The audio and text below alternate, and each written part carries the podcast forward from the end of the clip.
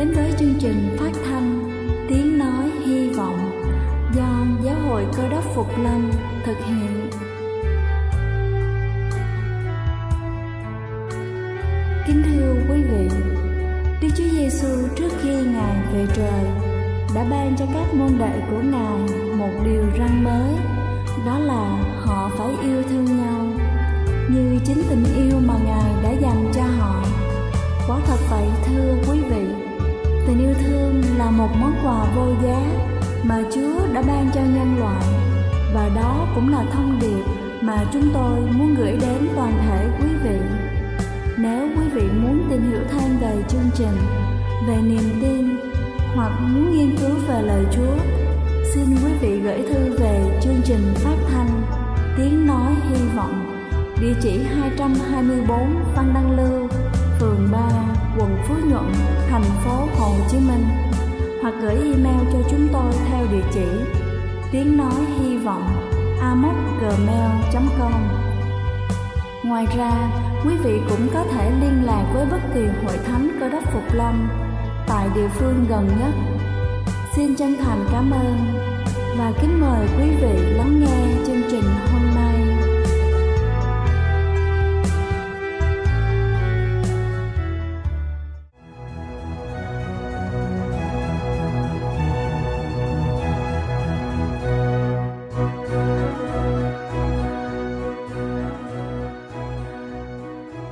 Xin thân ái kính chào quý vị thính giả đang lắng nghe chương trình phát thanh buổi sáng hôm nay. Kính thưa quý vị, khi công việc và những áp lực trong cuộc sống cứ mãi đeo bám chúng ta thì những chuyến du lịch ngắn hay là dài ngày chính là những giải pháp tốt nhất cho chúng ta nạp lại năng lượng cũng như cho bản thân những giây phút thật thư giãn để tiếp tục chiến đấu với những chướng ngại vật phía trước.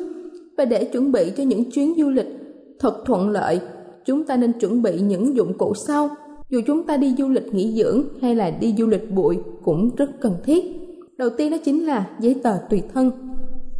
Dù là đi du lịch trong nước hay là nước ngoài thì bao giờ chúng ta cũng phải mang theo giấy tờ tùy thân. Nếu là du lịch nước ngoài thì phải chuẩn bị hộ chiếu, giấy chứng minh, kiểm tra vé máy bay và các giấy tờ đặt chỗ, khách sạn hoặc là các dịch vụ khác. Trong trường hợp có trẻ em đi kèm thì phải mang theo giấy khai sinh cho bé. Còn du lịch trong nước thì chúng ta cần phải mang theo chứng minh nhân dân, bằng lái xe, vé tàu xe, các loại giấy tờ đặt chỗ, dịch vụ khác để làm thủ tục đăng ký khách sạn. Thứ hai đó chính là tiền và thẻ ATM. Chúng ta sẽ nghĩ rằng dĩ nhiên là du lịch sẽ phải mang theo tiền rồi, thế nhưng chúng ta vẫn phải chuẩn bị thật kỹ để đến lúc lên đường có khi lại quên. Chúng ta cần phải chuẩn bị tiền dự phòng và nếu đi du lịch nước ngoài thì việc không thể thiếu là phải đi đổi tiền của nước đó trước ngày lên đường. Chúng ta cũng đừng quên mang theo thẻ ATM để phòng trường hợp hết tiền còn có thể gọi cấp cứu từ người thân hỗ trợ. Thứ ba đó chính là túi hóa mỹ phẩm. Chủ động chuẩn bị cho mình một túi đựng hóa mỹ phẩm bao gồm kem dưỡng da, kem chống nắng, sữa tắm, sữa rửa mặt, dầu gội. Đặc biệt là bàn chải đánh răng và kem đánh răng là thứ không thể thiếu trong chuyến du lịch của chúng ta một tuyết kem đánh răng nhỏ. Không tốn nhiều diện tích sẽ tiện lợi hơn cho việc di chuyển và đi lại. Nhờ nó, chúng ta sẽ cảm thấy tự tin và thoải mái hơn. Thứ tư đó chính là túi thuốc men dụng cụ y tế. Chúng ta đừng quên chuẩn bị túi thuốc men cá nhân. Khi đi du lịch như là thuốc băng cá nhân, oxy già, thuốc trị côn trùng cắn, dầu gió, thuốc đau bụng, thuốc xây tàu xe, máy bay. Để đề phòng những lúc cảm thấy hay là tai nạn bất ngờ, đêm hôm hay là những chỗ xa lạ mà chúng ta không rành đường, không thể đi mua được. Thứ năm đó chính là giày dép đế mềm. Khi đi du lịch chúng ta phải di chuyển thường xuyên và đi bộ khá nhiều. Vì vậy, nếu mang giày cứng hay là giày cao gót sẽ là một sai lầm lớn vì nó còn làm cho chúng ta bị đau chân, bị rợp phòng.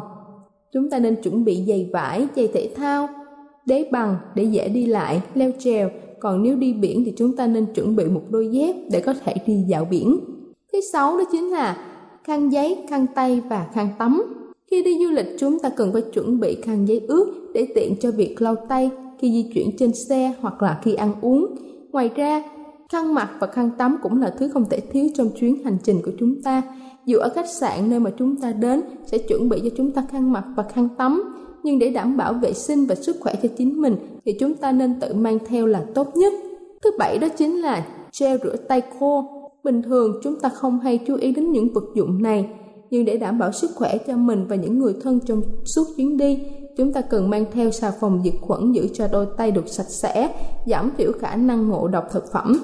Tuy nhiên, khi đi trên xe hoặc đi đến những nơi không có sẵn nước để rửa, thì gel rửa tay diệt khuẩn là một giải pháp cực kỳ tiện dụng. Chúng ta và những người đi cùng không cần phải rửa lại bằng nước mà vẫn đảm bảo diệt khuẩn, khử mùi cho đôi tay, rất thích hợp cho việc di chuyển và giả ngoại. Cuối cùng đó chính là máy ảnh, đồ sạc và pin dự phòng. Máy ảnh là thứ không thể nào thiếu để chúng ta ghi lại những khoảnh khắc, những cảnh đẹp nơi mà chúng ta sẽ đến trong suốt chuyến đi để sau này chúng ta còn có thể khoe với lại mọi người và lưu giữ kỷ niệm cho bản thân chúng ta cũng đừng quên chuẩn bị thêm đồ sạc pin và một cặp pin dự phòng để những lúc hết pin mà còn quá nhiều cảnh đẹp thì chúng ta sẽ rất là tiếc Kính thưa quý vị, tôi vừa trình bày xong những vật dụng cần thiết cho những chuyến đi du lịch của chúng ta thật thuận lợi và đầy ý nghĩa. Hy vọng sẽ hữu ích cho quý vị. Chúc quý vị có những chuyến đi tốt đẹp. Đây là chương trình phát thanh Tiếng Nói Hy Vọng do Giáo hội Cơ đốc Phục Lâm thực hiện. Nếu quý vị muốn tìm hiểu về chương trình hay muốn nghiên cứu thêm về lời Chúa, xin quý vị gửi thư về chương trình phát thanh Tiếng Nói Hy Vọng, địa chỉ 224 Phan Đăng Lưu, phường 3, quận Phú Nhuận, thành phố Hồ Chí Minh hoặc gửi email cho chúng tôi theo địa chỉ tiếng nói hy vọng gmail.com Ngoài ra, quý vị cũng có thể liên lạc với bất kỳ hội thánh cơ đốc Phục Lâm tại địa phương gần nhất.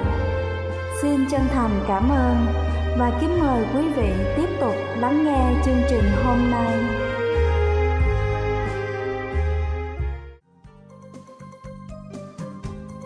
Kính thưa quý vị, và giờ này trước khi chúng ta đến với phần sứ điệp ngày hôm nay với chủ đề Lối sống của cơ đốc nhân, xin kính mời quý vị cùng lắng lòng để lắng nghe bản thánh nhạc tôn vinh.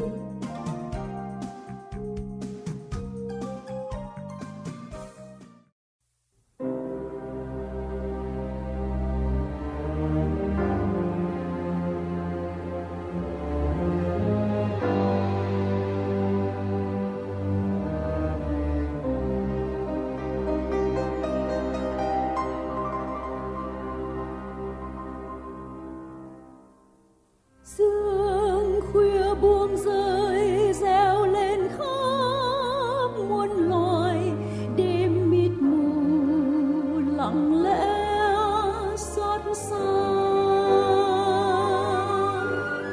Và chắc chân kia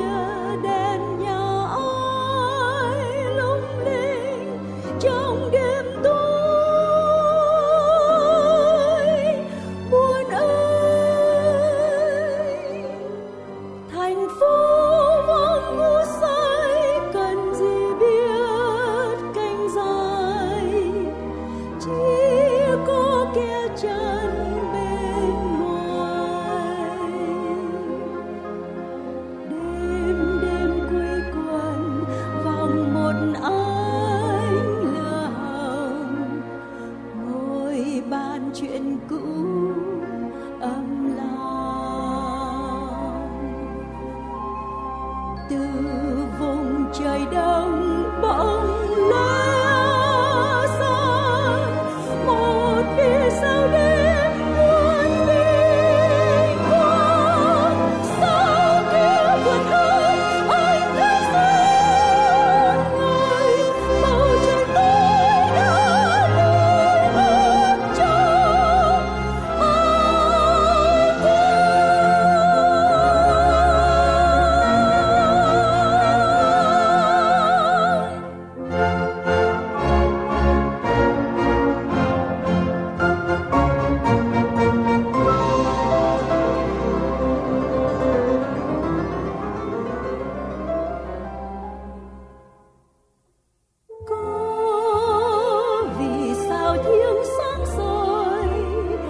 Because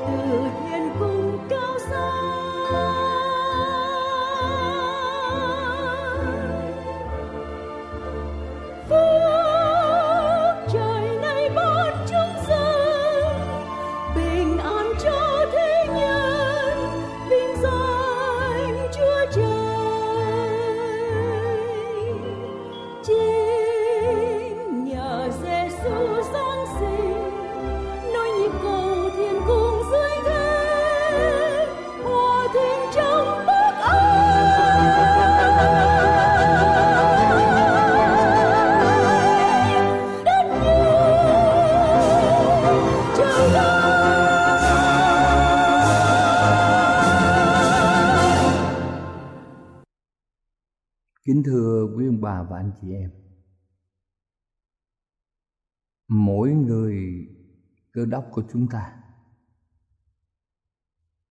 Chúng ta đều phải thay đổi lối sống, Một lối sống lành mạnh Để chúng ta được phát triển ở trong Chúa.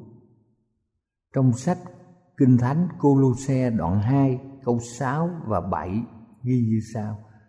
Anh em đã nhận Đức Chúa Giêsu cơ đốc thể nào thì hãy bước đi trong ngài thể ấy hãy chăm rễ và lập nền trong ngài. Lấy đức tin làm bền vững. Tùy theo anh em đã được dạy dỗ và hầu dư dật trong sự cảm tạ. Trong lối sống của chúng ta, sự thành công hay thất bại, phần lớn tùy thuộc vào sự sắp xếp ưu tiên ở trong đời sống.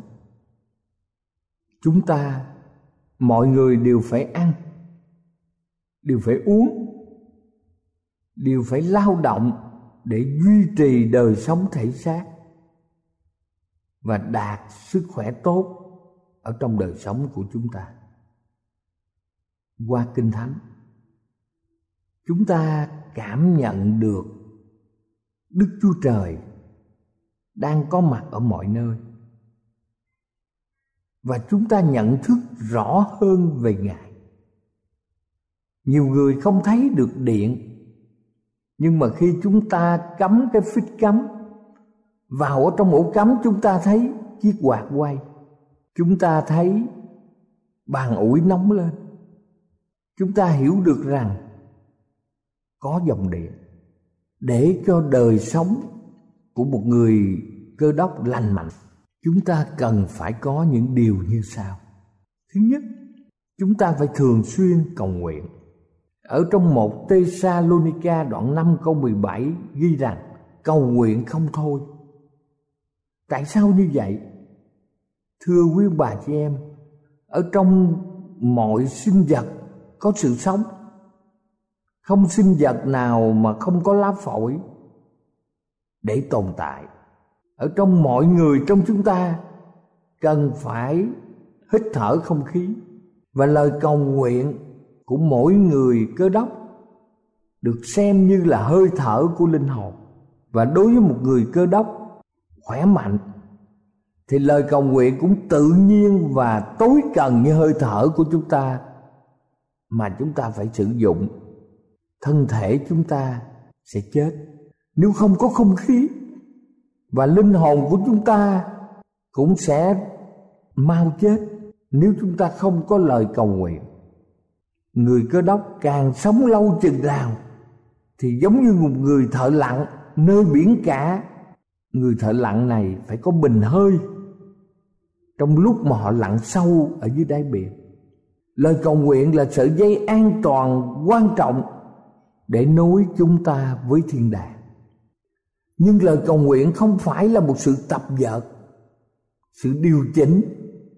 Lời cầu nguyện không phải là sự sắp xếp để chúng ta đóng vai trò tiêu cực. Kính thưa quý ông bà chị em chúng ta nên chú ý. Đức chúa trời không điều hành sợi dây an toàn đó cho chúng ta. Ngài đặt sự kiểm soát sợi dây an toàn đó trong bàn tay chúng ta bằng cách thực hành nếu chúng ta thờ ơ với lời cầu nguyện, thì chúng ta đã không đem không khí vào ở trong tâm linh của chúng ta.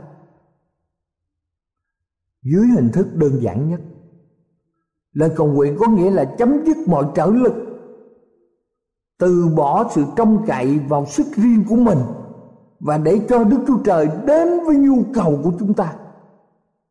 Giống hệt như hơi thở, không cần phải ép hay là bơm không khí vào hai lá phổi chúng ta? Không khí đang chờ đợi để lọt vào ở trong phổi. Theo ý nghĩa của kinh thánh, cầu nguyện là để cho chúa vào, để cho ngài sử dụng quyền phép vô biên của ngài xoa dịu nỗi u phiền của chúng ta. Cầu nguyện là mở cửa lòng để chúng ta chấp nhận đức chúa trời và điều này chẳng cần đến sức mạnh của loài người. Chỉ cần sự đồng ý của chúng ta. Chúng ta để cho đức chúa trời đến với tâm hồn chúng ta. Thỏa mãn những nhu cầu về tâm linh cần thiết của chúng ta. Lời cầu nguyện còn sâu xa hơn những lời nói. Lời cầu nguyện đã có sẵn trong lòng chúng ta trước khi được bày tỏ bằng lời nói. Trước hết lời cầu nguyện là hiện trạng của nỗi lòng chúng ta, là thái độ của trí não chúng ta. Lời cầu nguyện là sự chấp nhận yếu đuối của mỗi người. Lời cầu nguyện có nghĩa là ý muốn chúng ta cúi đầu hoàn toàn dân phục đức chúa trời. Lời cầu nguyện là do ngài tạo ra, hầu cho những người yếu đuối nhất ở trong chúng ta những người cơ cực nhất trong vòng chúng ta, ai cũng có thể sử dụng được trong bất kỳ lúc nào. Không phải lời cầu nguyện của chúng ta cảm động đức chúa trời để ngài cứu chúng ta. Ngài bị cảm động chính vì tình thương lớn lao.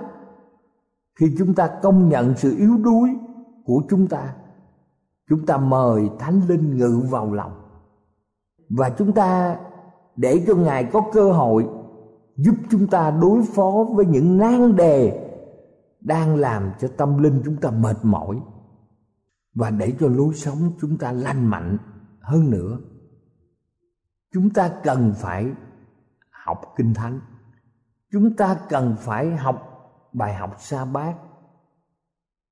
Ở trong sách Matthew đoạn 4 câu 4 viết rằng, Người ta sống chẳng chỉ nhờ bánh mà thôi Sống nhờ mọi lời nói ra từ miệng Đức Chúa Trời.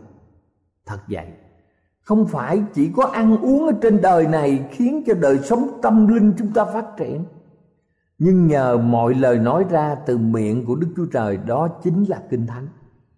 Học Kinh Thánh và học bài học sa bát một cách điều đặn là một trong những phương tiện chủ yếu và quan trọng nhất để bồi dưỡng tâm hồn chúng ta. Là một trong các điều kiện cụ thể, những phương cách của ân điển và làm cho chúng ta nhận được nhiều hơn về ngài và làm cho chúng ta nhận thức hơn về ngài và làm cho chúng ta nhận thức sâu sắc nhiều hơn về ngài, về cá tính của ngài. Nếu lời cầu nguyện là hơi thở của linh hồn, thì khi chúng ta học kinh thánh, chính là đồ ăn chính là thức uống dành cho tâm linh chúng ta. Không ai có thể tồn tại thể xác nếu không ăn thực phẩm hàng ngày và không uống nước. Đây là điều tối cần thiết ở trong thể xác. Thì việc học kinh thánh và học bài học sa bát chính là đồ ăn và nước uống, cũng như đối với lời cầu nguyện. Chúng ta biết được rõ ràng, chúng ta có thể kiểm soát được thì giờ và nỗ lực chúng ta để đọc kinh thánh và học bài học sa bát. Chính chúng ta quyết định về phần thưởng rút ra khi chúng ta học. Phần thưởng trực tiếp tương xứng với nỗ lực chúng ta đọc kinh thánh, học bài học sa bát không phải là một điều bó buộc theo một kế hoạch không hợp lý. Nhưng khi đề cập đến điều này, sẽ đem đến sự thành công đổi mới quan trọng trong đời sống lành mạnh của người cờ đốc. Chúng ta biết rằng, khi chúng ta thực hành điều này, đây là một hình thức có lợi nhất để nuôi dưỡng tâm linh.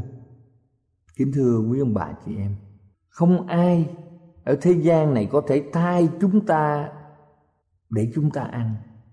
Không ai thay cho chúng ta để chúng ta uống. Và không ai thay cho chúng ta để chúng ta hít thở không khí. Như vậy mỗi người chúng ta muốn phát triển về tâm linh. Chúng ta phải đọc kinh thánh và học bài học sa bát vì vậy mỗi cá nhân chúng ta nếu không thường đọc kinh thánh, thì chắc chắn là chúng ta phải trả giá bằng việc tâm hồn chúng ta thiếu chất dinh dưỡng, chúng ta đang bị đói khát, và tâm linh chúng ta bị thui chột, những lẽ thật bị lu mờ ở trong đời sống chúng ta. Kính thưa quý ông bà chị em, và một điều quan trọng nữa, để cho đời sống lành mạnh, chúng ta phải chia sẻ sự hiểu biết về chúa. Khi chúng ta thường xuyên cầu nguyện với chúa giống như chiếc điện thoại, khi chúng ta sử dụng, chúng ta phải dành cái lúc mà chúng ta phải sạc pin điện thoại. Rồi thì chúng ta phải sử dụng thức ăn và nước uống để phát triển thể xác. Thưa quý bà chị em, chúng ta phải làm một việc quan trọng này là chia sẻ sự hiểu biết về Chúa cho người nhà của mình cho những người mình quen biết mà trong sách mát đoạn 5 câu 19 ghi rằng, hãy về nhà ngươi. Nơi bạn ngủ ngươi mà thuật lại cho họ điều lớn lao thể nào, Chúa đã làm cho ngươi. Trong mát đoạn 5 câu 19 sứ điệp cứu rỗi của Đức Chúa Trời, quý giá và đầy đủ khi chúng ta cố gắng chia sẻ cho người khác. Và đây là một trong những luật lệ được ấn định vững chắc để đời sống tâm linh chúng ta được lành mạnh. Nhiều người đi làm để họ có tài chánh nuôi gia đình. Nhiều người họ tập thể dục để thân thể được khỏe mạnh. Và để cho tâm linh phát triển thì chúng ta cũng phải làm như vậy. Phải chia sẻ sự hiểu biết về chúa. Và sau đó, đời sống tâm linh chúng ta sẽ lớn mạnh hơn nữa. Những ai có tấm lòng đổi mới họ đều cảm thấy ngay sự thúc giục đem người thân yêu nhất của mình đến với đấng cụ thế là đấng mà mình cảm nhận được. Ngài thay đổi tấm lòng chúng ta. Là một người cơ đốc mà không đem lẽ thật cho người khác để họ cũng trở thành người cơ đốc, thì chúng ta không phải là cơ đốc nhân. Chúng ta là một ánh sáng thì chúng ta phải tỏa ra sức nóng. Chúng ta phải tỏa ra ánh sáng. Chúng ta nuôi dưỡng và bảo tồn đức tin vào đấng cơ đốc. Và khiến cho người khác cũng có một đức tin giống như chúng ta. Như vậy làm thế nào để chúng ta có thể chia sẻ về đấng cơ đốc? Lẽ thật ở trong kinh thánh, chúng ta bắt đầu từ đâu? Chúng ta chọn thời gian nào? Chọn không gian nào? Chọn phương pháp nào. Và có một phương pháp chắc chắn nhất để chúng ta làm chứng cho chúa. Dầu chúng ta chưa hề có một chút kinh nghiệm nào ở trong đời sống, chúng ta đều có thể sử dụng được. Phương pháp đó là gì? Rất giản dị, thưa quý bà chị em. Phương pháp đó là hãy nói về kinh nghiệm của chính chúng ta. Chúng ta phải nói chúng ta đã từng thấy gì? Chúng ta nghe gì? Chúng ta cảm nhận gì? Chúng ta được ơn phước gì từ đức chúa trời? Nếu chúng ta thường đi theo đức chúa giêsu từng bước ở trong đời sống, thì chúng ta sẽ rất dễ dàng nói những điều mà chúng ta được ơn phước từ nơi ngài. Chúng ta có thể làm chứng rằng chúng ta đã giữ lời hứa của ngài như thế nào chúng ta cảm nhận được niềm hạnh phúc ra sao? Đó là sự làm chứng về chúa mà ngài kêu gọi chúng ta.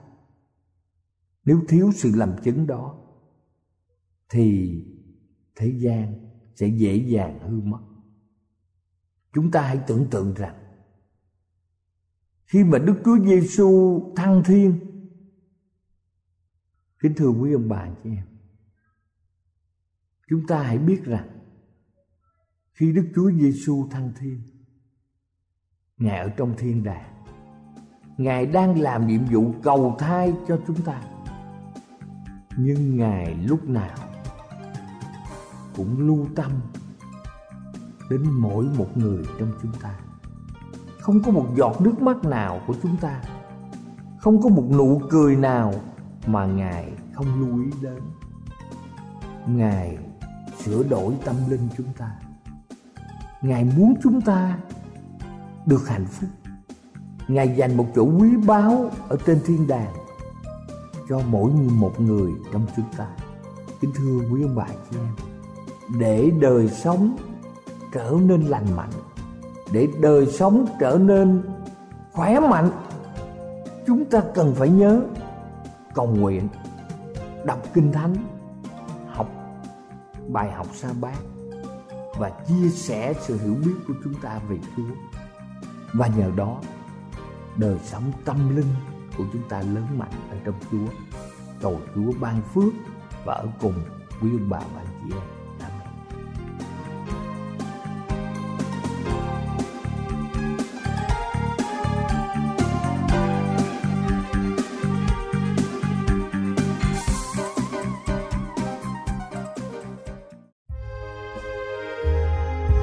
Đây là chương trình phát thanh Tiếng Nói Hy Vọng do Giáo hội Cơ đốc Phục Lâm thực hiện.